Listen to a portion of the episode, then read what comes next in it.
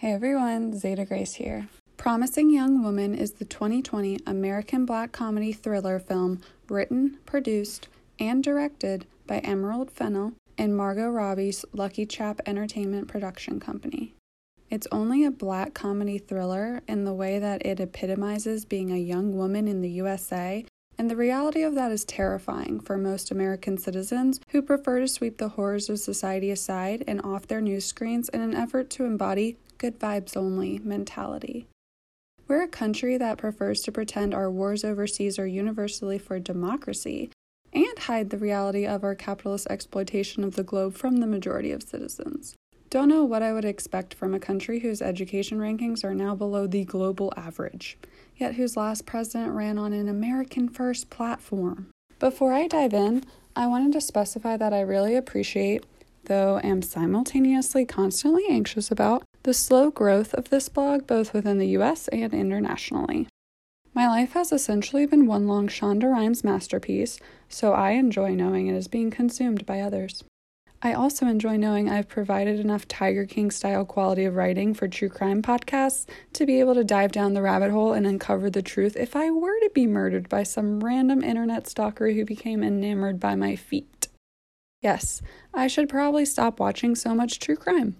I don't do much advertising outside of my Instagram and then a random Reddit account where I post to shamelessly plug and then occasionally browse popular subreddits from pop culture that I also consume pretty much everything from Lord of the Rings memes to politics to my favorite murder to Sofia with an F and Burning in Hell. So if you share it with anyone and they get something out of it, feel free to let me know. My website is www.survivalmode.guide and it has a contact section. I'm not very good at coding, so it's incredibly simple as I wasn't really allowed to ever have a MySpace or anything. Overprotective fathers are all the rage. Am I right, Britney? Hashtag free Britney. But I do enjoy knowing what you get out of it when it's positive. I've got enough negativity on my own, clearly. I also like connecting over topics that people might need to first process by themselves or in some kind of detached state. It brings me joy being able to put into words things other people struggle with because it hopefully helps them to understand themselves. I should probably put trigger warnings before each episode, honestly, but I just kind of think it's implied by who I am, so it's redundant. I know it helps the people I'm close with to hear about my own vulnerability, and I think it highlights important things we should be considering more frequently. This piece in particular is going to cover sexual trauma in a fair amount of depth and how it relates to my relationships and my navigation through the world as a young, promising woman in the United States.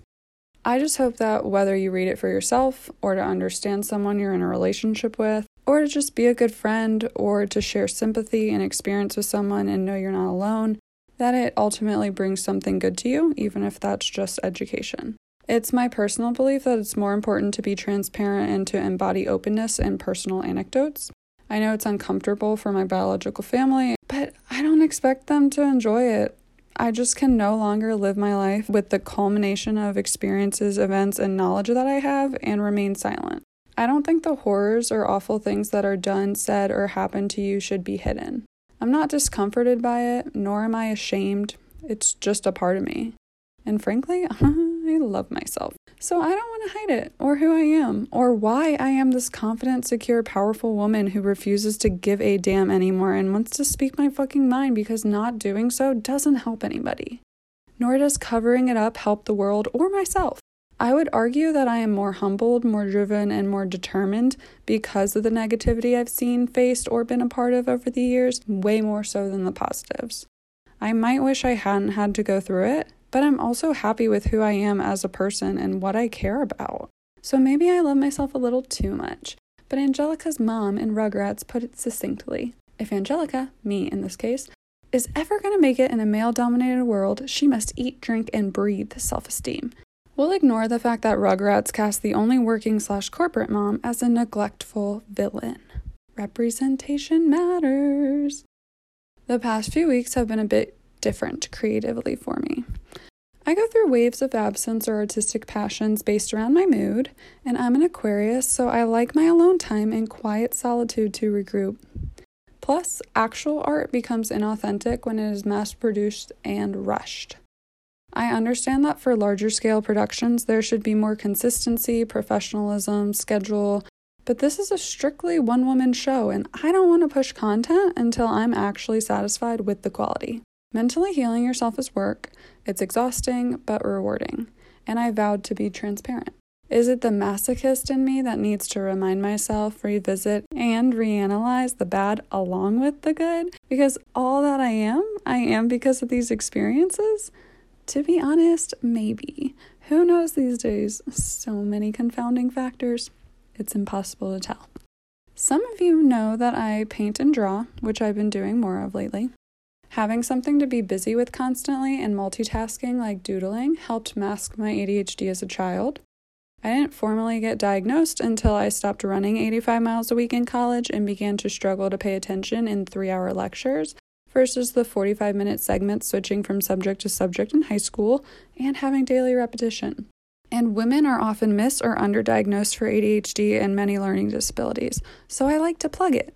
It's okay to be 21 years old and a junior in college and get diagnosed for the first time. This goes for men and anyone else who identifies differently as well. It's also okay to be in your 30s before you actually have the stability, the healthcare, or the money to start therapy, see a primary care physician or psychiatrist regularly, and start or try different medications at their recommendation. Even if you quote unquote don't think it'll do much, especially in the USA, who won't even get their shit together on universal healthcare in a pandemic. Case in point, it's never too late to improve yourself. Coming from a family that didn't really talk about stuff, I often still feel guilty accessing and seeking healthcare of any kind, but especially therapy. Living next to and often being taken care of by my grandfather, a colonel in the US Army, who was taught that mental health was the stuff of psychological warfare and you had to keep quiet and never speak of the evils you witness, you'll just wake up screaming in the middle of the night for the rest of your life and place way too much emphasis on the Washington Redskins. Combined with a bunch of alcoholism in my family tree and a narcissistic biological father, it's pretty obvious as to why I am who I am. I also truly love my current routine. I almost feel guilty for how much I enjoy quarantine, albeit with an epidemiology background and coronavirus contract work, I would prefer if 500,000 Americans didn't die and half the population didn't still think they should be allowed to access nightclubs for the economy, which is so imaginary and subjective. It's like The Big Short, The Wolf of Wall Street, or any of the three economic recessions in the last 30 years didn't teach you that this was a failing system and symbolic of late stage capitalism. But by all means, continue to prove its failure over and over and over again and deny that GDP does not demonstrate any generalizable measure for the American household instead of just making life easier, happier, and healthier for everyone. The only thing that could make this time better was if I lived with some friends, had health insurance, and could stay on my mom's farm and continue to not work because I'm unvaccinated and I don't actually want a cardiorespiratory illness that could scar my lungs even further than my chronic bronchitis did two years ago. Because we don't actually know this surely serious latent effects, and I refuse to downplay them. Or if I had a gym group of workout buddies that maybe weren't 40 year old dads trying to be the cool kid they wanted to be in high school, who stare at me while I run on the treadmill from across the gym. What I miss the most about a college town is being able to work out around only people my age. I guess these men must not realize that I had high school geometry and up through differential equations and quantum chemistry calculations, so I know what mirrors and angles you're using to get the best view of my ass. I am the same age as your daughters, if you have them. And I clearly, clearly do not reciprocate. Why do you think I have the perfect resting bitch face? Part of why I started writing is apart from my Lady Gaga esque motivation to be fueled almost exclusively by spite. I realized that I truly loved having the alone time on my mom's farm. The time and the space with the animals, the safety, the connection to the earth. This is something that is often missing from my life when I'm working in medicine or in the public education system.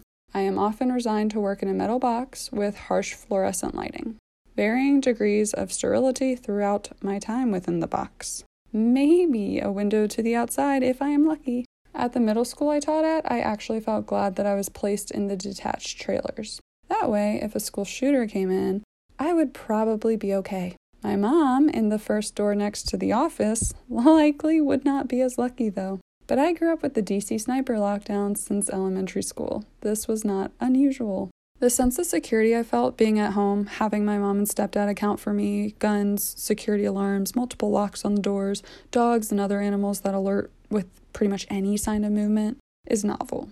Having a multi level security system so I'm never at risk of being so tired from my work week and after hours of studying for the MCAT that I leave my keys in my front door overnight and the door ajar when I lay down to take my scrubs off and fall asleep. Noodle is such a good boy, he just stayed right by my side. Thank goodness nobody came in.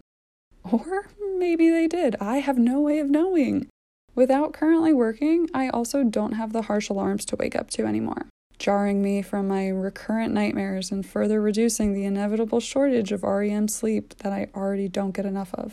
This is honestly what I miss most about dating, too. I usually sleep way better with a man in the room. If I can fall asleep next to you in any bed, that means I have fully accepted that you would be able to kill me and I actually trust you not to. A rarity. Wear that badge with honor. For the first time in a while, I actually feel safe when I lay down in bed at night. I wasn't aware that I'd forgotten what security felt like. Maybe this was just a factor of my PTSD, but to be honest, I don't know how any woman in the USA goes to bed at night in an apartment or house she lives in by herself and feels 100% safe, frankly. When anyone with your phone number or first and last name can look up your current address, and when a lot of men feel entitled to you, and I have a taser, a baseball bat, wasp and horn spray, which is more effective than mace because it can spray up to 30 feet away, according to law enforcement. And I'm gonna take what law enforcement says about a way to use excessive force pretty accurately and grappling experience, but I just don't wanna have to use it. Something to keep in mind is also the harsh reality that healthy relationships you go through will dramatically highlight how fucked up the previous ones were and may also bring back random memories flashing in as if it was a parallel dimension for whoever knows how long. It's almost guilt inducing re experiencing the events to recognize and fully comprehend just how fucked up they are after you actually experience healthy, full love. And a lot of women look for explanations in themselves to explain the shitty behavior of their partners because we are taught to do so. We are taught that boys will be boys and women are typically more mature for their age, but not in a way to highlight the reality that over 12,000 men have served in Congress and less than 350 women ever. And for the 117th Congress, only a quarter of representatives are women. If women are so mature at 13, then why are they not trusted throughout their lives to evoke such authority? Why do we not teach men and young boys to look to females for their role models? Why do we allow men to doubt them publicly, over and over, bullying them through the media, yet then wonder why women don't also come forward earlier? Kanye West's mental breakdowns are viewed with positivity for his next album and Britney Spears end with her being labeled psychotic and in a 12 year conservatorship with a man, her father, who she has no personal or professional relationship with, but is allowed to control essentially every fiber of her being, every move she makes. In 2001, she sang about being overprotected, with the lyrics literally saying, I need to make mistakes just to learn who I am. I don't want to be so damn protected. I can't believe what I hear about the world and what am I to do with my life? You will find it out, don't worry. And yet, people labeled Kanye the genius and Britney Spears psychotic?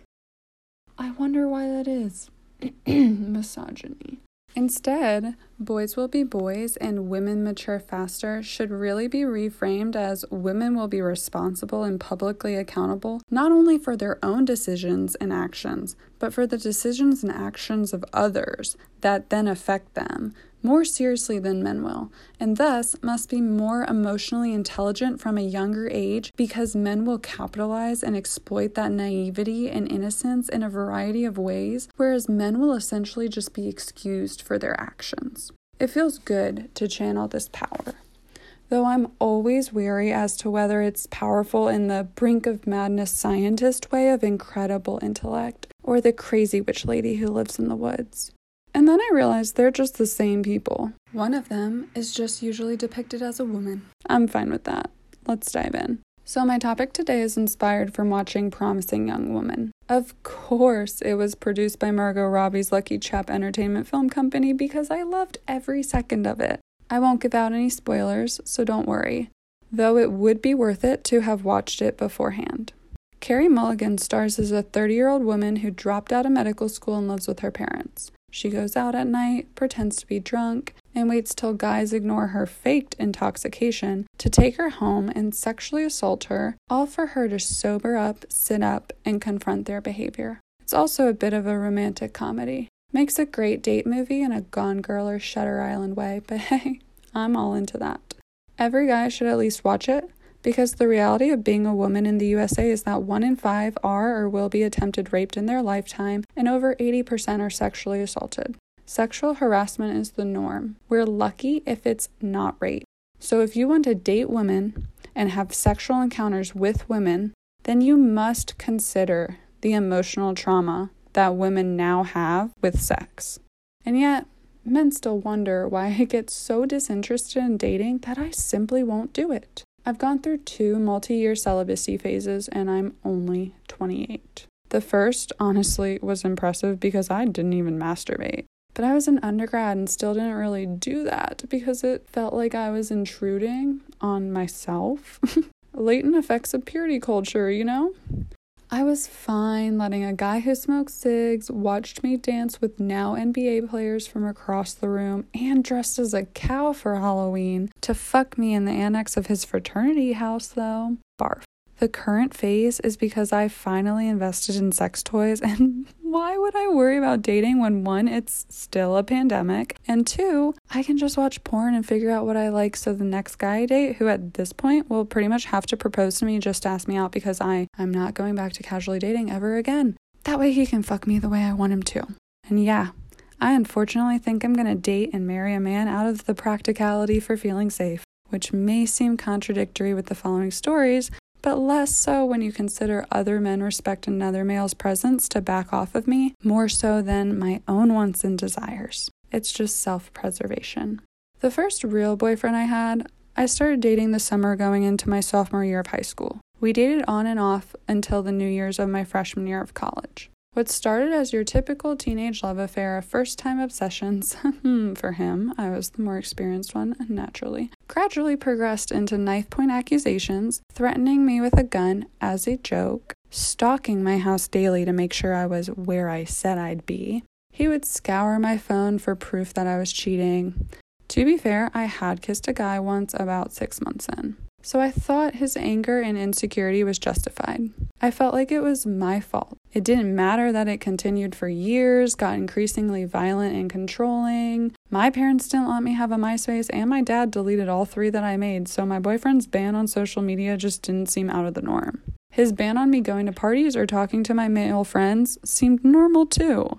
After all, it was my male friend at my brother's winter party that made me, at 15, justify all the horrendous shit my boyfriend would go on to do for years to come because I quote unquote deserved it.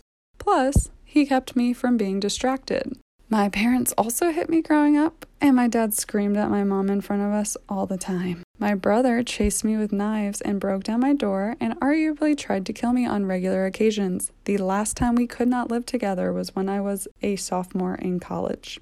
That was just how people communicate, I thought. To be clear, I wouldn't act that way. I would just watch, observe, learn. So when we spoke, I wouldn't be at any level of anger that my boyfriend was at. I outsmarted him enough. I was cunning. I could talk my way out of his rage. Reason with him. It became a power. Natural, yet somehow also crafted.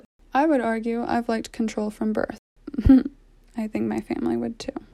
As I grew up, that turned into learning how to navigate situations within the realms of my control, and how to gain back power when I seemingly had none. To be clear, I do not like to be in control, I like the exchange of power. I'm maturing. Luckily, I was used to being multifaceted, and my natural talent made satisfying this superficially easy as a child. I was also used to answering to an all powerful man. But everybody was Christian, so this was the norm. Our public high school's varsity soccer team prayed before every game, and if you didn't, you looked like the outsider. I had long ago learned how to be quiet and reserved, stoically passing my time, waiting for the moment to strike, if ever.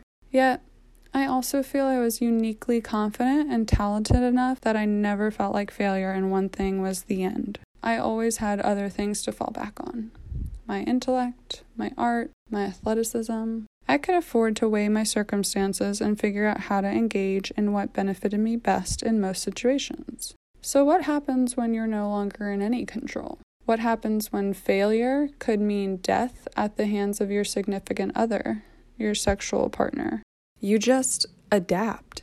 You adjust to survive. By my senior year of high school, I led two very distinctly separate lives. I had tried to break up with that guy several times, but he kept showing back up, pleading for forgiveness, apologizing, promising that he was sorry and it would never happen again. And technically, the exact same stuff didn't really. I grew up learning forgiveness. The faith that things would improve, that people are virtuous, he did so much good for me at any rate. His presence kept me from being labeled a slut for exploring my options and keeping hmm, my many options open my freshman year when I first started enjoying my sexuality. He kept me from being distracted by social media by not letting me have any. My grades were perfect and I rarely had to study, so it must have been working. He also played for DC United's youth team, so the hours he spent playing soccer with me in our front yard just gave me someone better to learn from so I could be better. My siblings didn't play soccer, and they liked to be indoors a lot more than I did. If you're wondering why I didn't know this was an unhealthy relationship, we had a basic sex ed talk in fifth grade, then the bare minimum in what diseases you might get as a refresher, maybe once a year, if that, in PE in middle school. But nobody listened to our gym teacher because the popular girls heard she was a lesbian from their parents and made fun of her. Then I think we had it once more in high school freshman year. But we didn't ever learn about consent. We didn't learn about the emotional aspect of sex. We didn't learn about how misogynistic slut shaming was and how related to Christianity's purity culture it is and the overlying narrative towards female sexuality around legality of prostitution. We didn't learn about coercion or biochemical attachments or anything of that nature. Maryland is one of 11 states in the USA that still allows sexual education exemption under religious freedom. Just a heads up, you can still have religion and teach comprehensive sex ed. The Northeast in the US has done it, most of Europe has done it. It's possible. The idea that you shouldn't have to have comprehensive sexual education from childhood is routed in ideology about children being parental property versus their own individual humans with their own personalities. I don't care if they're living under your roof. You decide to have children. The literal bare minimum parental responsibility is for you to provide housing and food slash water. They should have a choice and education and upbringing that empowers them to make their own choices because when they turn 18, it shouldn't just magically be the first time they've been able to make their own choices especially not in regards to their health. Instead of being raised in cycles of fear and submission over whether they'll be worthy of what is supposed to be your unconditional love. The USA not requiring this does nothing to protect children and also assumes parents are always beneficial, that abusive parents don't exist, that children can discuss their lives with their parents rationally. That's simply not reality. If you don't like that, don't fucking have children. So it took me a while to really understand how fucked up it was. The way he tried to get me pregnant so that I couldn't leave for college. Laughable in theory and everything. The abortion would happen instantly if my birth control failed. I would not think twice about it. I could not blame him though. His older sister was 19, living at home after her boyfriend got her pregnant, and his mom had gotten pregnant by his dad similarly. He saw it as a way to keep me, or that it wasn't okay the way he grabbed my arms and bruised me with his grip. Those bruises blended in with my bruises from soccer and football anyway, so really no big deal, right? It's not like it hurt. It wasn't technically abuse, only once did he really swing at me. Granted, I let him hurt me and choke me sexually, so he got out his aggression. but a lot of people are into that. I'm still into it consensually. The only guy who noticed any of those bruises, by the way, my freshman year homecoming date, has gotten multiple DUIs and has a heroin addiction now, so I'm pretty sure he identified it because of his own home life. My dad and brother got in actual fistfights constantly. My brother, again, tried to beat the shit out of me on regular occasions. Watching my dad scream and mock my mom emotionally was a regular occurrence. Did it matter if my boyfriend did it? How about the way he held my male friend up at knife point at soccer practice for kissing me? It was my fault though, right? I shouldn't have kissed him. My ex's favorite song was Eminem's Kim. That, that should have been our warning.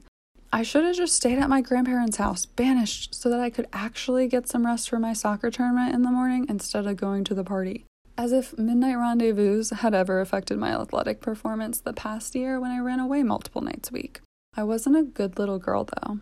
Just wasn't my nature, I guess. How about him having his neighbor hold me and my best friend up at gunpoint as a joke? Even though fairly recently, someone in his neighborhood who he had played football with had gotten stabbed in the abdomen and had tried running home holding his intestines inside, and an active shooter was frequenting the area. So, why did you date him for so long? Why do people still ask this question? It does not start out that severely, ever.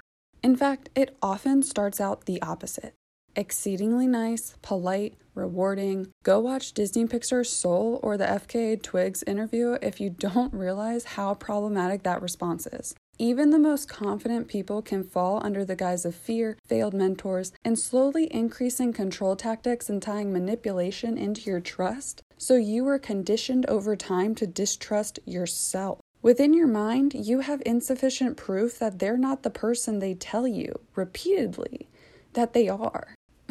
Especially if you're taught from childhood to look for a male savior, to always love and forgive. People are good and redeemable no matter what. It's more complicated when you factor in that he was the one to console me after I stood next to my grandma, the matriarch of our family, and watched the last breath she took. He knew and understood the true strength of our familial dynamic and the farm. I stood next to her, looking out to the barn, the magnolia trees, watching her breathing become less frequent and more labored. And he was there to help me process that pain. He knew and understood the intimate details of my life. And how could anybody who knows that hurt you? He was also driving the car when my friend Cliff pulled up to us on his motorcycle at a stoplight. Molly was there that night too. I'd finally convinced him to take me to a high school homecoming my senior year, and that none of the guys at my school would steal me from him. We never made it to the dance though, because after saying hi to Cliff at the stoplight, I then watched Cliff go on the shoulder to pass and drive his bike into the back of an SUV parked on the shoulder and die on the spot. I guess that's my fault too, though, because I was the one who insisted we go to the dance, which is why we were at that stoplight. I should have just listened to him like every other year. We shouldn't have gone. So by senior year, after sports, my boyfriend would come by my house. He went to a high school further away, so he'd just assume he could come over after his practice ended. I should be home, after all. He wouldn't leave until I fucked him, so I got pretty used to pretending like I still enjoyed being with him, even after I had long shut off my emotions. It was a nice hormonal kick, the daily orgasms, though. I figured if I had to get through this hell, I was at least gonna figure out how to make it most enjoyable for me. And physically, he was a reliable source of relief for the mental stress he put me through. Like I said, he had a pretty nice dick, and truth be told, can you really blame my mental health on just him? I mean, I think I managed my mental health pretty well, for the record. Saying I'm mentally unwell is actually insulting because I think this is a perfectly rational response for the things in my life to date. So let's get that straight. So I'd get on top of him and fuck him on the floor of my bedroom, having to be sneaky and quiet enough to not annoy my various family members. He'd come, be reassured that I loved him and all was well, then he'd go off to smoke weed and fuck some random freshman from his school while I went off to hang out with a bunch of nerdy track guys one county over, playing Mario Party and Just Dance or even charades, and irrationally feeling like I should feel guilty the whole time. Eventually, by the spring of my senior year, I started fucking other guys too. But I would at least break up with him for the day. So I justified his control and incessant obsession with making sure I was staying in line and his. He never found proof that I was also fucking around. I was far too clever and busy for that. I learned my lesson telling him the truth the first time. I grew up with a father who did counterintelligence after all, who only found my MySpace because I never really tried to hide them, who never knew about the sneaking out until I decided I was okay with him recognizing it. To be fair, I never really found proof myself that my high school boyfriend was fucking around either, but if the shoe fits, walk a mile in it, right? I didn't register, know, or understand what I didn't like about dating him. How was I to know? We didn't learn about domestic violence in school. We didn't learn about sexual trauma or abuse in general or pedophilia. We didn't learn about consent in sex education or sexual dynamics of coercion. We learned what sex was and a few diseases you could get and how you might get them. It was a public school in the way that most girls wore their purity rings even after they did anal because everybody knows that doesn't count, and prayer circles were common. You lost your ability to play sports if you got too confident as a teenage girl, which you should read as slutty, biochemically assertive, and confident, or you had to provide daycare for your younger siblings. My neighbors are Amish and everyone goes to a one room schoolhouse. There is a junior naval academy less than an hour from me. I told you it was a weird place to grow up for as much good as it offered me. It's only in my adulthood that I'm learning sexual power has been used both artistically and as a survival method to topple authoritative power structures, government regimes, unhealthy marriages, perfect families, and the power struggle by nature in that men are often physically larger than women. What misogyny and the patriarchy is, and how it's perpetuated in symbolic Christianity throughout the USA and related to Republican policies. Why do we condemn people to learn about something so prevalent in our societal culture and so unaddressed that most women can and will go through something of similar variation and yet it's taboo to discuss? That children can and will be going through because that's just life in America. But we don't want to talk socialism because handouts are bad save the children, but only if they're unborn or if we think Hillary Clinton was involved and they'll take up our religion. Rihanna loses speaking engagements because Chris Brown beat the shit out of her, and accountability is apparently cancel culture for Trump supporters these days. That was our lives. We're a rural farming town. Everybody beat the shit out of their kids.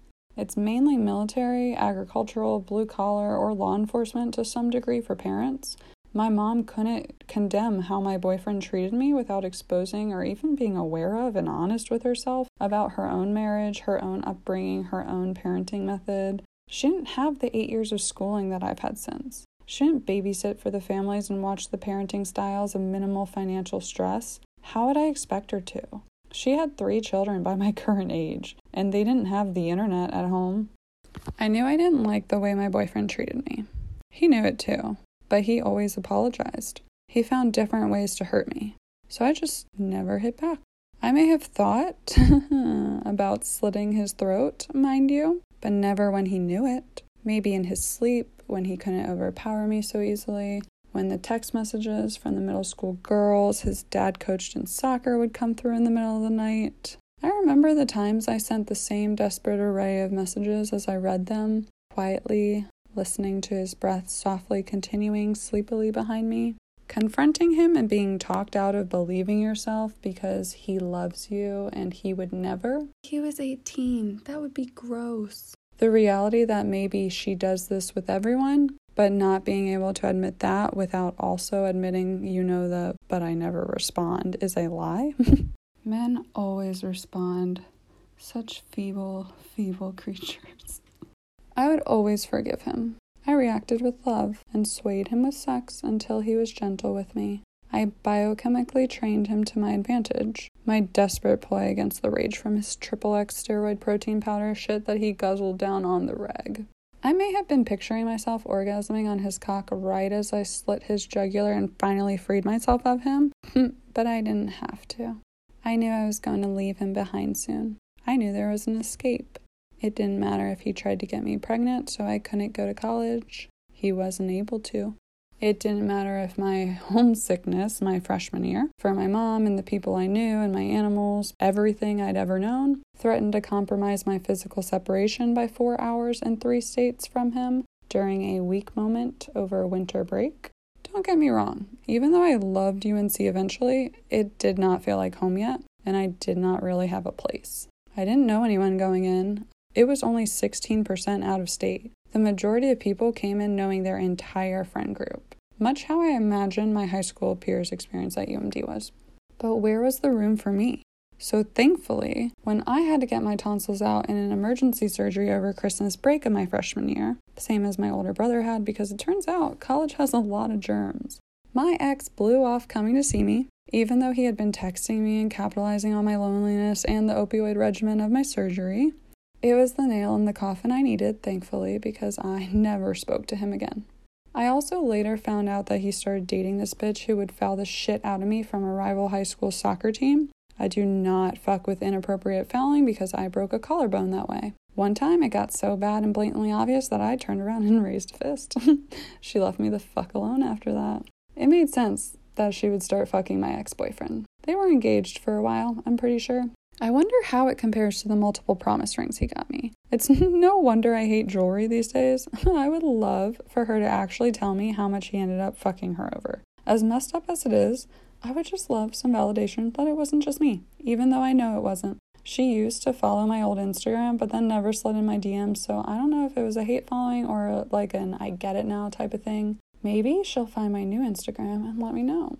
I've seen my ex only a handful of times since. Both times were when I was either in Target or in Safeway, which is our grocery store. Both times I turned and walked abruptly away and avoided him very obviously. Since my mom was a teacher at his school, she had a kind of weird relationship with him, and then she also taught his younger brother while I was away in college. She also cared for him like a son the entire time he dated me.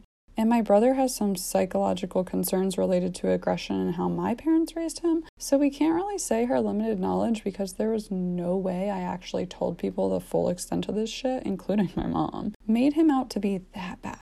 She was terrified that he would kill me, revealed to me very recently. So she would always let him back into the house. Because what if she didn't? She would talk to him in the hallways at school where she taught math. What if she didn't? Sometimes I actually wonder if his friends look back and realize how dangerous he is and was, or how unhealthy that is. Good riddance. All I'm saying is if I had to go to like 10 different funerals before the age of 18 for overdoses, drunk driving, and suicides because of my public school, then we could have at least have covered the reasons for substance use, the normalcy of depression and anxiety, and ways your body is changing realistically without it being hilarious. We had over three teachers at my actual high school get busted for sexual relations with underage students since I've graduated, which wasn't even a decade ago, and hired a Homeland Security analyst to our school board to get rid of predators after it was revealed that several of our substitute teachers had inappropriate communications with them, and several of the girls I went to high school with immediately became strippers. But we can't learn about or just fucking finally legalize prostitution so that we can stop ignoring when sex workers go missing and end up murdered. So we can stop saying they ran away. So we can stop not even assigning someone to look into their case and so we can stop sending children to juvie and succumbing them to the sex offenders registry because of quote unquote child pornography. That entire punishment is literally punishing a child for normal sexual urges themselves, for themselves. It's punishing self pleasure. And yes, we need to limit it or address it because of our pedophilic culture, but that sure as hell isn't the solution. When the part of their brain responsible for judgment isn't even fully developed yet. And again, why the fuck would it be developed when we aren't teaching or talking about this stuff in a healthy and realistic setting? Physical separation was my saving grace, though. Out of sight, out of mind, right? And I flourish with that. If I decide I want to forget about something, I can. As I said, I long ago mastered controlling of emotion. I never use it for manipulation, to be fair, only my safety. I can just hear Holly Flax and Michael Scott singing, Let's Get Ethical, Ethical. or in the new Star Wars generation, how Rey was cognizant of both forces but actively chose to do good. The dissociation is a learned skill, but so is communication regarding the mental depths inciting my amygdala. I'm working on being okay with vulnerability, y'all. In my defense, Americans in general pretty shit at that. When I went back to UNC for the spring semester, tonsil and abusive ex boyfriend free, I was still vulnerable, mentally, emotionally, and physically. I never had therapy throughout any of this. I had to look out for myself out of necessity. The thing, above all, that brings me power at any moment is trusting myself to be okay alone. I know that I have so many talents that something in this body has to be of worth and will pull me wherever I'm intended to be at that moment. That no matter what I'm facing, it'll all work out. How could it not? At this point, I seem to have a lot of quantized energy on my side. My intuition has kept me alive thus far. Thriving, even, if I dare say. In regards to relationships, I'm sure my exes knowing I'm fine without them, better even, is hard. Nobody likes to admit someone's life will be of higher quality without them in it. Flash forward a month, and I met one of the great loves of my life when he chased me down the Lenoir dining hall. Nothing like an alpha male capable of subsiding power and begging for your time. I never dated him formally, and he transferred the following year, thus the timing, you know. He's fairly irrelevant to the story, but I went on to date him on and off through several moves in and out of North Carolina, and I'm gonna call it dating because I don't give a fuck. We were mutually exclusive at his request for eight months at one point and sleeping over four nights a week while I worked in medicine and did nothing else but work in him, the audacity of men these days. My sophomore year, I spent a year and a half being celibate, not really drinking. The like one year I did it was enough for me. I'll sip the occasional drink, but I'd rather just watch. And running 85 miles a week just to focus on myself and channel my anxiety and energy. Plus, my parents didn't expect me to get a job and maintain my biochem degree if I was also doing a sport. Junior year, I fell in love, got my heart broken on Valentine's Day, in fact. How topical. I didn't even think about the timing of this when I started writing. The summer following junior year, I grabbed a butcher knife and ran outside my house, screaming at the two 40 plus year old men who walked up our driveway and were peeping in our windows when I lived with three girls. I held the knife up and aggressively said, If I ever see either of you over here again, you will not live. I never saw them again. Turns out it was very effective. November of my senior year, I began dating a guy who went to University of South Carolina with my younger sister. He was with me that New Year's Eve when an asshole predator reached under my legs in a bar, fingering me while I was literally walking across the dance floor. I was wearing a tight little red dress and four inch wedge heels, so I bet you think I was asking for it, right? Never mind the fact that if you aren't wearing a helmet down a street, it doesn't give me the right to bash your head in with a baseball bat, does it? That's the same logic. Because I should have known that I'd be sexually assaulted mid stride at Top of the Hill, a prime Chapel Hill landmark on the corner of Franklin and MLK, the bar that is pictured in every historic photograph of Franklin Street after one of our many national championships or Duke victories. He was sitting on an ottoman that is around a pillar. He was not a student hunched over, pretending to be drunk or tying his shoe, etc. I walked, he reached out into my underwear and put his fingers into my vagina in like a half a second. I turned around thinking it was my boyfriend, who was right behind me, prepared to scold him on how inappropriate. Time and place, buddy. Only to realize he had my drink in one hand and his in the other. There was no way it was him. My mind did two plus two whilst seeing the guy recoil, and my skin just got this weird sensation, and I knew it was him. My body just knew. So I did what any rational person would do, and I jumped on top of him, pinning him behind the table, and beat the living shit out of him for as long as I could until my very confused boyfriend got me away from him. The guy didn't even try to stop it, he knew he deserved it. I left in tears, got into the shower immediately, crying for hours when I got home. I didn't know to call the police. I didn't know to preserve any evidence. I don't know if I would have been strong enough or confident enough that I got that good of a look at him that it would have been my choice. Who was going to believe me? The security footage was shoddy at best. I had been drinking. It was New Year's. I was in a tight red dress on a crowded dance floor. I was a skinny, pretty, young blonde college girl. Who I am is just asking for it, apparently. I'd only been dating the guy from South Carolina for a month or two at that point. Truth be told, it's probably what kept us going longer after we should have broken up. Trauma just bonds people. So, is it really my fault when his sister spent the entire day the night before her wedding asking me why I was with him and telling me how much better I deserved?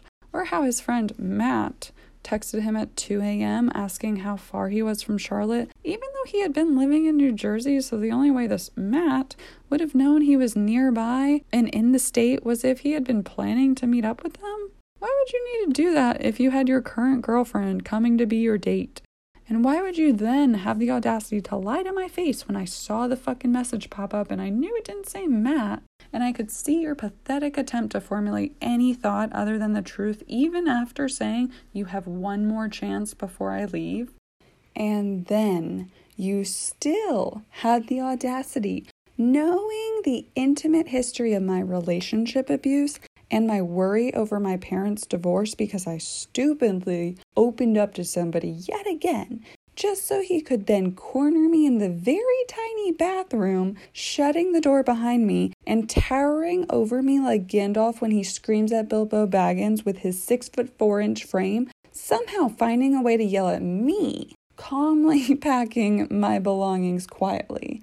Even though he could have just been honest five minutes before and from the beginning. So, did I give a flying fuck if his screaming woke his entire extended family, filling the rest of the suites in the five star hotel's hallway? No. Did I have too much pride to wake his mom so she could have his dad physically restrain him so I could just leave? No. Do I feel bad that I drove to Chapel Hill 45 minutes away at 2 a.m. and hit up said aforementioned great love for the first time in several years, fucking him and crashing on his friend's couch that he was also couch surfing on no, no regrets. I figured his family and him would thank me in the long run for not being present in the memories of the actual wedding, nor would they blame me, especially not after the way he handled it. it sucks I met his entire extended Italian family at a rehearsal dinner earlier in the night, but maybe you shouldn't have all these hoes in all these different cities when you're in a committed relationship. I don't know. Less than a year after that, while once more at Top of the Hill on Valentine's Day with my best friend and her boyfriend, an NBA player and Chapel Hill great, disaster struck. My best friend was roofied, and we are almost entirely certain it was her boyfriend's best friend, a former Chapel Hill football quarterback who did not like her and spent the entire night trying to convince her boyfriend that he shouldn't be with someone who gets so sloppy. A few months later, the maintenance guy from my apartment complex in Shadowood, a popular, cheap, old, and shitty student housing complex in Chapel Hill across from the Carolina North Forest, crossed five feet of pavement as he was approaching me, felt my body up from my knee to my tit, and then proceeded to continue down the street like nothing happened. I will thank my shitty complex, not for keeping an eye out for my safety, but for refusing to revoke his access to my apartment until I had secured a temporary restraining order from the Hillsborough courthouse. Not to mention, when the management told him that I had notified the complex, he waited on the stairs outside of my apartment and screamed at my friend, who also happened to have long blonde hair, as she was leaving. Still not enough to take away his keys, though. Or when he sat in a uniform at the pool after seeing me present on the clock one chair away, just staring at me in a bikini. He was technically also a resident of the complex. They didn't want to take away his rights or violate his lease in any way. When the issue with my maintenance guy happened, I was dating the ex from Florida who would eventually go on to try me, to buy me a house. At 24, it was a nice offer, but if someone has a 10, 15, and 20 year plan, including exact timelines for marriage, kids, etc., before they actually meet their spouse, I don't really think that's a partnership. That's you planning your entire life and just walking down the aisle at the grocery store and choosing whichever spouse is on sale. Not to mention, life is pretty fucking unpredictable. Whatever, he bought my dog for me. Although I made him give me the money first. I don't feel bad for dragging him to hell and back, and my religiosity is to blame Donald Trump piece because after two to three months of us not having sex, because I had caught him compulsively and inexplicably lying to his friends about me, my friends, and my grad school program, including some rhetoric around his friends talking about whether they should stop in and service me when they were in my college town for work. I woke up in the middle of the night to him fucking me. In his defense, he is a good old Catholic boy, and marital rape wasn't even illegal until 1993. I love waking up to some sexual play too under normal circumstances. We'd been dating for like a year and a half at that point. I think even the biggest idiot should know that two to three months of no sex because I emotionally can't stand you is not grounds for start fucking her when she's unconscious and hope she's into it. And teaching women that they must forgive and teach men how to treat them makes it so even when stuff like this happens, if they're apologetic, we often excuse their behavior over our own safety. We reinforce that it's okay when it shouldn't be. We convince ourselves they really couldn't have known better and they weren't thinking about it like that. And you don't see why this is a huge fucking problem that we as a society are not talking about enough. When I called him out on the fact that he raped me, which I have proof he admitted to should I need it, he started slapping himself and trying to get me to hit him. I guess me confessing about how I had started therapy in college after finding Tinder on my ex's phone while blacked out on a Valentine's Day cocktail and subsequently punching him in the face made him think that that was how I wanted to solve my problems.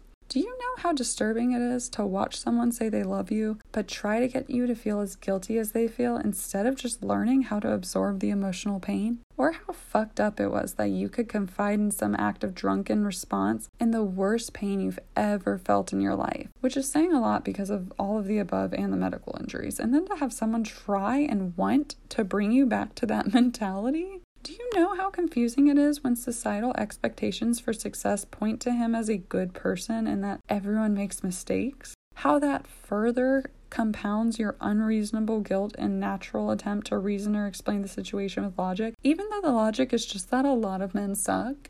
I told you all I wasn't fucking around. I may be mean, but it's never unprovoked.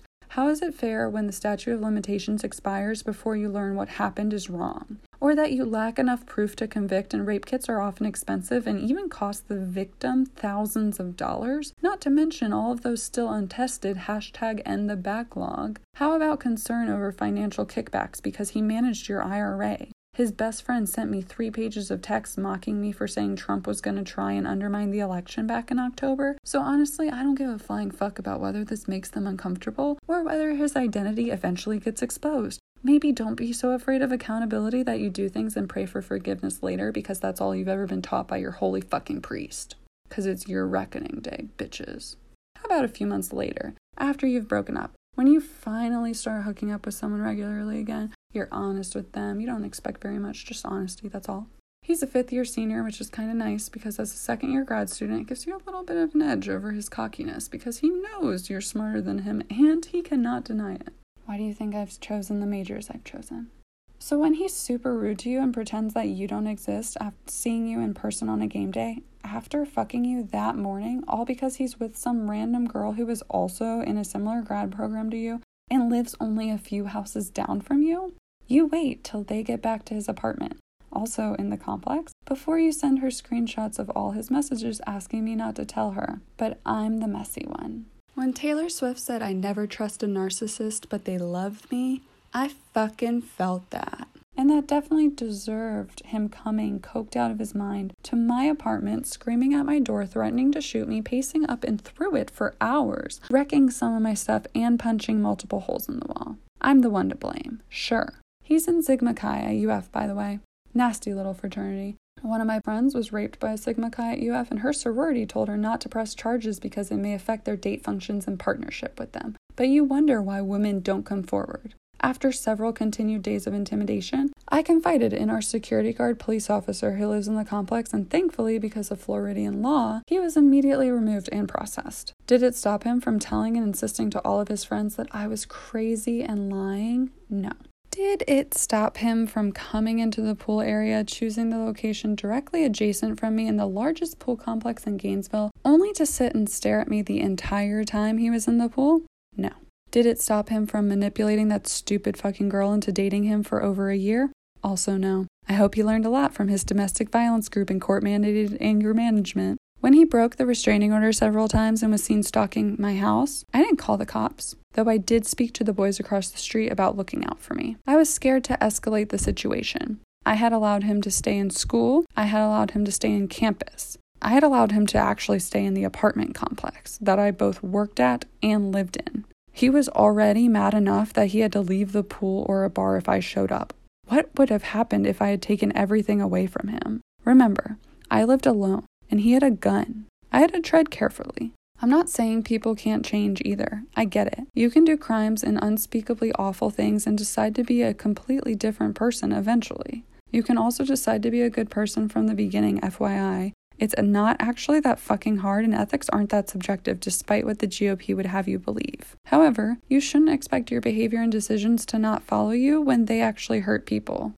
You don't get to decide how someone else responds to it or how long it takes them to heal or what that looks like.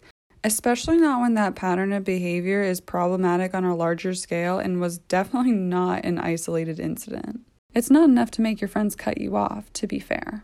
They won't really like you, but they'll just never tell you to your face, and they're too cowardly to be lonely as an adult to expand their social circle outside of their small Tampa high school turned college fraternity pipeline.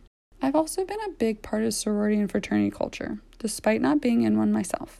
I like the parties and the theme functions. Most of my friends from both colleges are in some version of one. And I would go out with a group of like four guys every night who are in the same fraternity, one of which is an alumni from my grad program, who would actually encircle me and keep people away from me, make sure I was safe, make sure I always had my card and a buddy when I went out for the rest of the year. I'm not saying Greek life is universally bad, but it is universally bad at actually drawing the line for problematic behavior or setting up a system to actually help and address truly problematic behavior and not just behavior that bitchy girls embodying Chanel Oberlin find uncool because it's dorky. Did none of you watch Amanda Bynes in that Sydney White movie? The hot or not version of Mark Zuckerberg's Facebook that rolled through in Sara Paxton's post aquamarine Barbie doll days? Have we not learned anything over the years? While we're on the topic, I do want to give a shout out to Ox or Theta Chi at UF. Just want to reiterate that they seriously made me feel so safe, so included, and so welcomed in Florida. And Skylar and the bouncers at Fats and Rowdies who never made me pay and always kept me safe from being roofied and let me sit on the bar so I could watch the crowd and the guys in could stand in front of me and keep me from being touched undesirably. If anyone has ever seen a video of UF girls dancing on a bar, it's typically at Fats. These are not bars I recommend you bring your family to either, though I have brought mine to them. These are bars that don't have doors on the toilets or a lock on the main door of the bathroom. And the men's line can literally just look in and see you pee on game day, so you better hope you're not wearing a romper that has to practically come all the way off to pee. You have to love college towns and game days. In case you wonder why I never feel safe, let's not forget when I moved back to Chapel Hill after my grad program and I was working in surgical dermatology and had to move into a new apartment. My internet technician from AT&T, while in my one-bedroom apartment, alone, with just me, was standing in my bedroom doorway while I showed him the Ethernet cable plug in the corner of my fairly darkened bedroom, blocking my way out, who mentioned in passing that he knows who I am because he follows me on Instagram because of my ass on a pizza floaty being posted to Barstool's account. I understand he was like maybe 30 years old max, and men might not think of how unnerving that scenario can be. Setting up my internet, knowing, seeing, and accessing my apartment, and knowing that I am alone and live alone, implying that you've followed me on social media for years even though I had just moved back to Chapel Hill for the first time in three, blocking the only escape route I have, so I'm mentally contemplating what I could use as a weapon if needed while keeping a straight face and pretending not to acknowledge how weird that is for me. All of the yikes. These are all random and unrelated events that compound the severity of needing to address and requiring teaching consent requiring people to stop glorifying the purity of innocence in children like we live at Disney World and start teaching them how to healthily handle actual life so your sons grow up and don't molest and rape and assault women. So drinking culture is not so normalized that you think the only time you should and can function hooking up is when you're uninhibited, instead of prioritizing sexual connection when you're sober or when you're with someone you trust to at least wear a condom when he fucks random girls from dating apps on the nights he isn't seeing you? I'm kidding. They never wear condoms. They'll just throw a fit about asking or implying that you're unreasonable for expecting it. I also study infectious diseases. Rick and Morty's Anatomy Park episode is what I based my epidemiology graduation cap around. Only now, There is drug resistant super gonorrhea, just an FYI. And many states don't have laws that prevent or protect you from someone knowingly and purposefully giving you a sexually transmitted infection. Birth control is not freely available or over the counter. Women's rights all over the globe are apparently up for discussion, and some states in the USA still don't seem to grasp that abortion is fucking healthcare, or that healthcare shouldn't be tied to jobs, and that 33 of the 34 developed countries in the world have figured out universal healthcare, so maybe we could get on that. Or maybe the worst country in the developed world for workers' rights wouldn't function without healthcare being a goal for employment, a way to keep you in the workforce. Because God forbid you need paid time off, sick leave to actually be sick. Your mental health could be threatened because of your work environment, but you can't quit because then you won't have access to affordable, insured mental health care.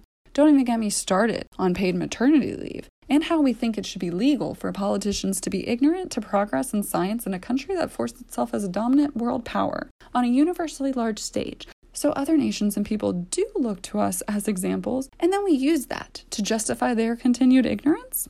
Our current culture and the influx of ignorance in administration is a danger, not just to our societal infrastructure or the world, but to women especially. We are not protecting women. We keep prostitution illegal and go fight wars overseas on account of freedom and refuse to actually protect those within our borders. We prevent regulation on account of small government and refuse to demand public transparency and for government officials to ignore the lobbying bullshit and work for the healthiest environment. We don't even assign law enforcement to most sexual assault cases or empower victims or create a social safety net to where they're actually able to leave without months of devious, quiet planning and anxiety without further risking their lives because of survival of the fittest, and threats to how legalizing prostitution will prevent capitalism from exploiting how easily sex sells and the purging of innocence for not yet legal teenage girls.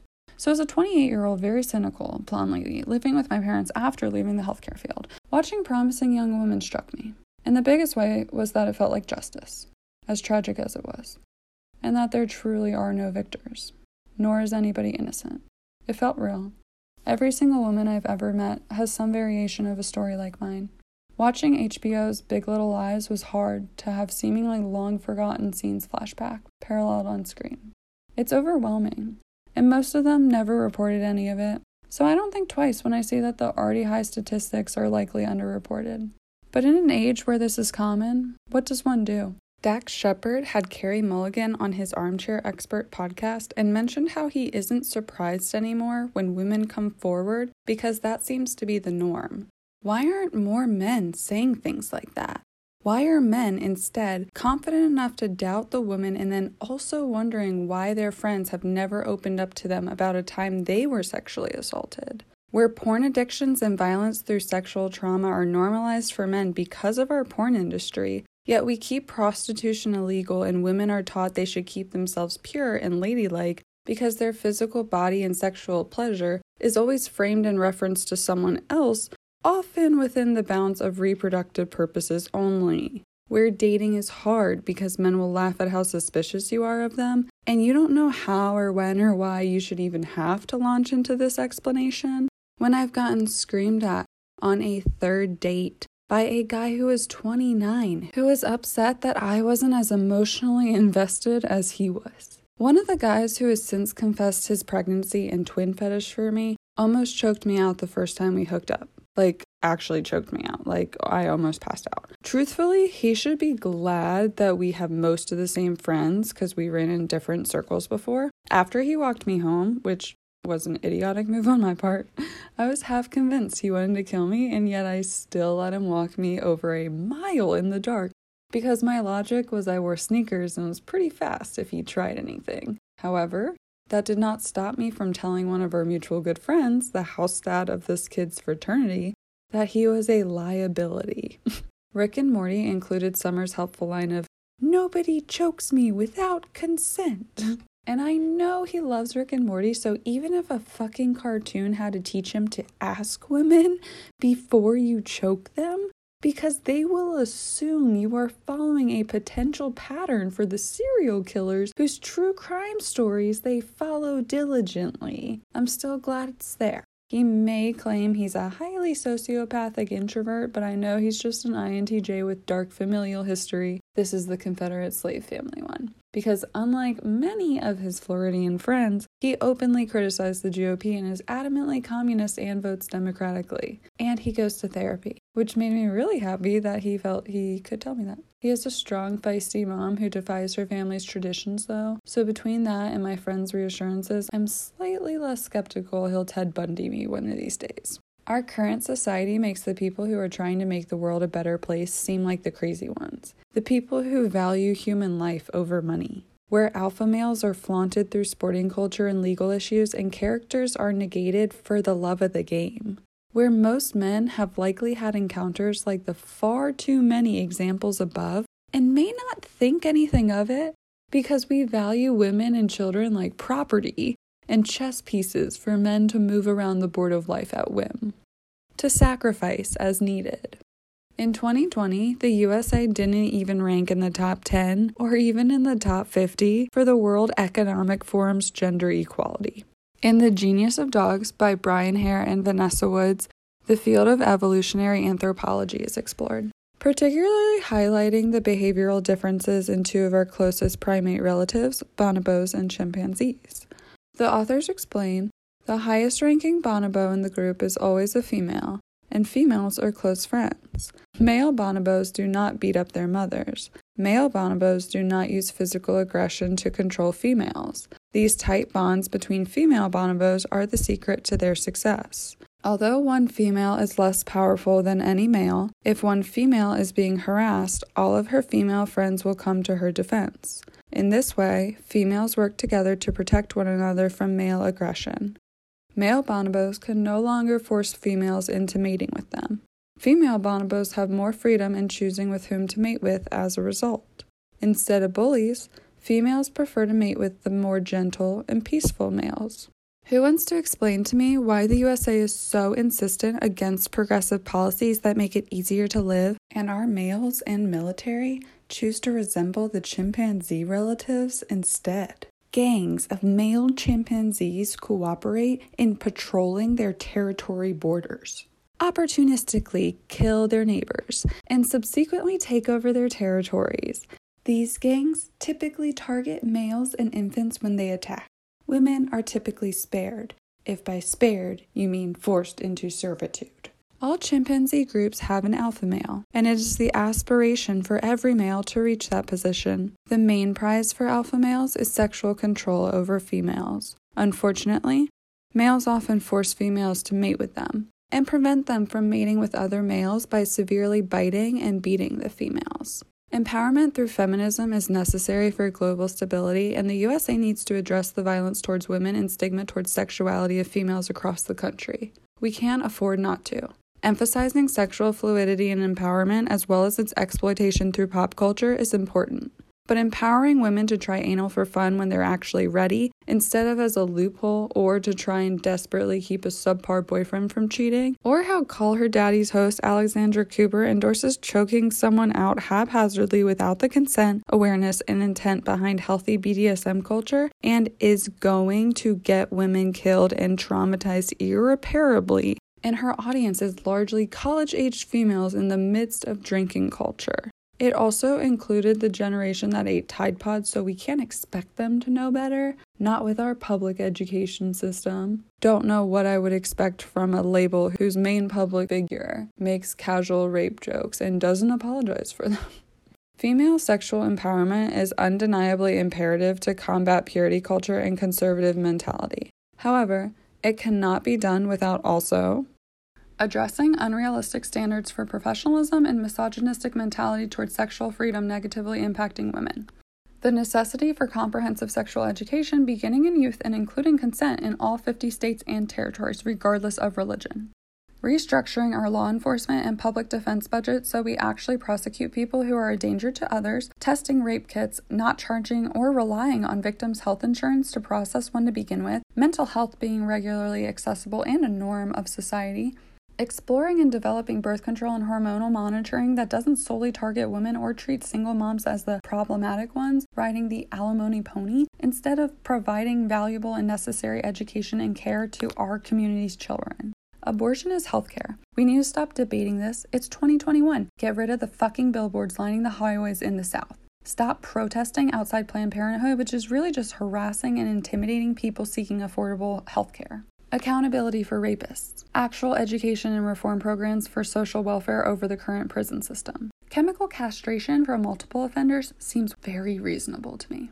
These other topics are just as important. A holistic approach is necessary, and national government regulation and emphasis is needed. Maybe one day in the future, I won't be afraid to be labeled as a radical liberal or drama queen for listening to true crime podcasts and scouring documentaries. So, in the likely reality that someone next follows me home, down the street, or while I'm running, I will have had every method of defense possible to give me the upper hand should I need it. People following me running is a common occurrence, by the way. You don't know fear until a 45 year old, six foot plus guy starts following you on a wooded trail in the Umstead Forest near Raleigh, matching pace as you speed up, pushing with you, just for you to stop and jump off the trail to face him when your lungs are burning, and for him to smile, say good work, and keep going because he just enjoyed being pushed?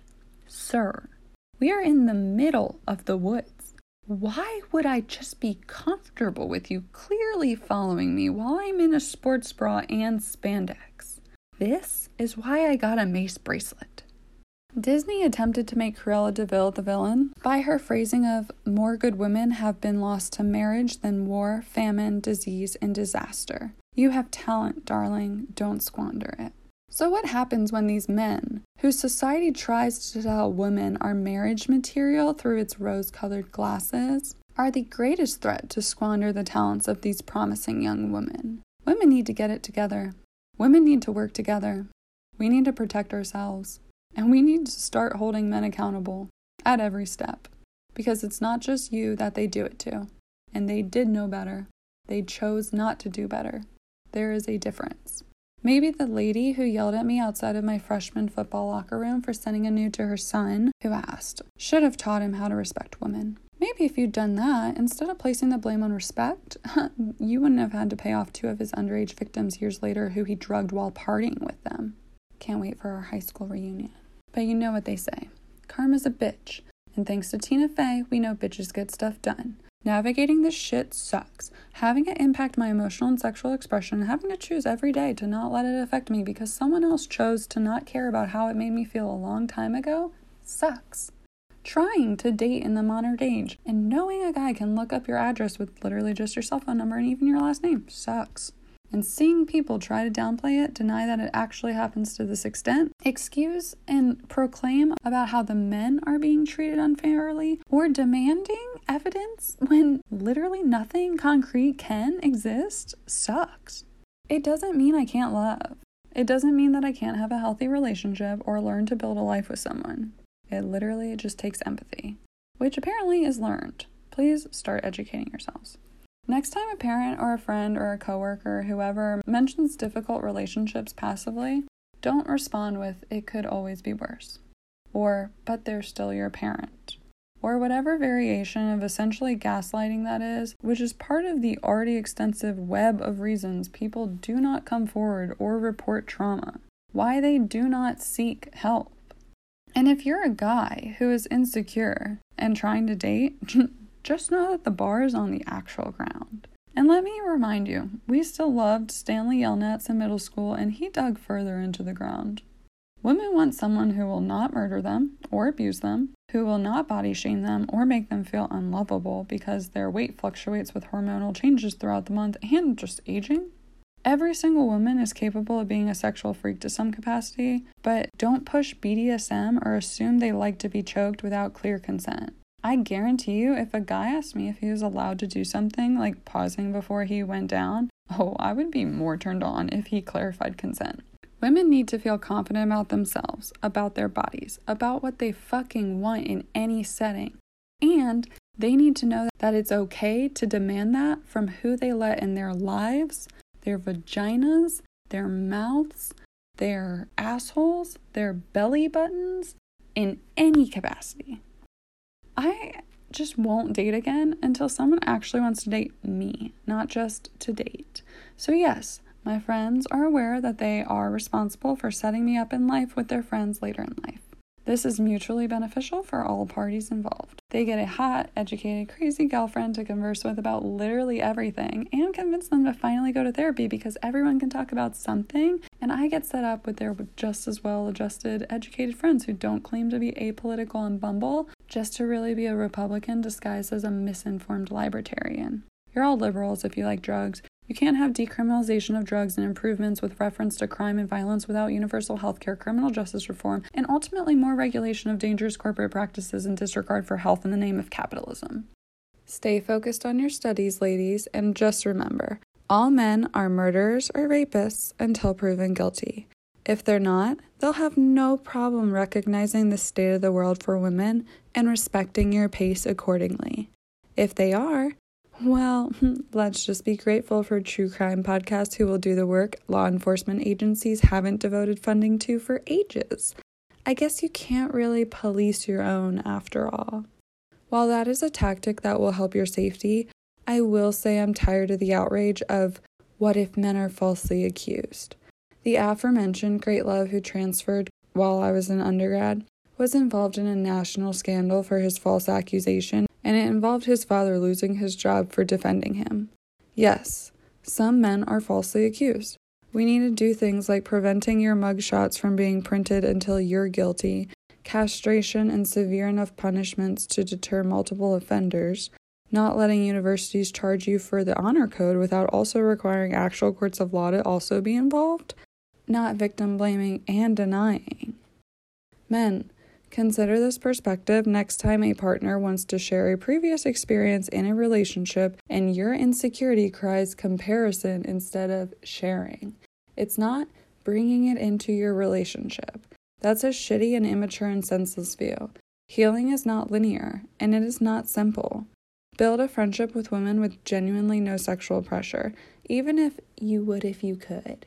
Either way, you'll be introduced to more women and gain emotional support that male friendships often lack because of the patriarchy. And for the love of all the gods, don't only hit on them when you're drunk and then also ask them why they only fuck shitty guys. Or the first time you hand them a stack of money and teach them how to make it rain on strippers, which is quite possibly my new favorite hobby. Don't take them home and then ask them to fuck because you're so horny. Versus, because I'm your best friend and you're in love with me. It's hypocritical. Enjoy your week, everyone. Sorry I keep dropping bombs on you. Must be that military family background. Guess it's just genetic.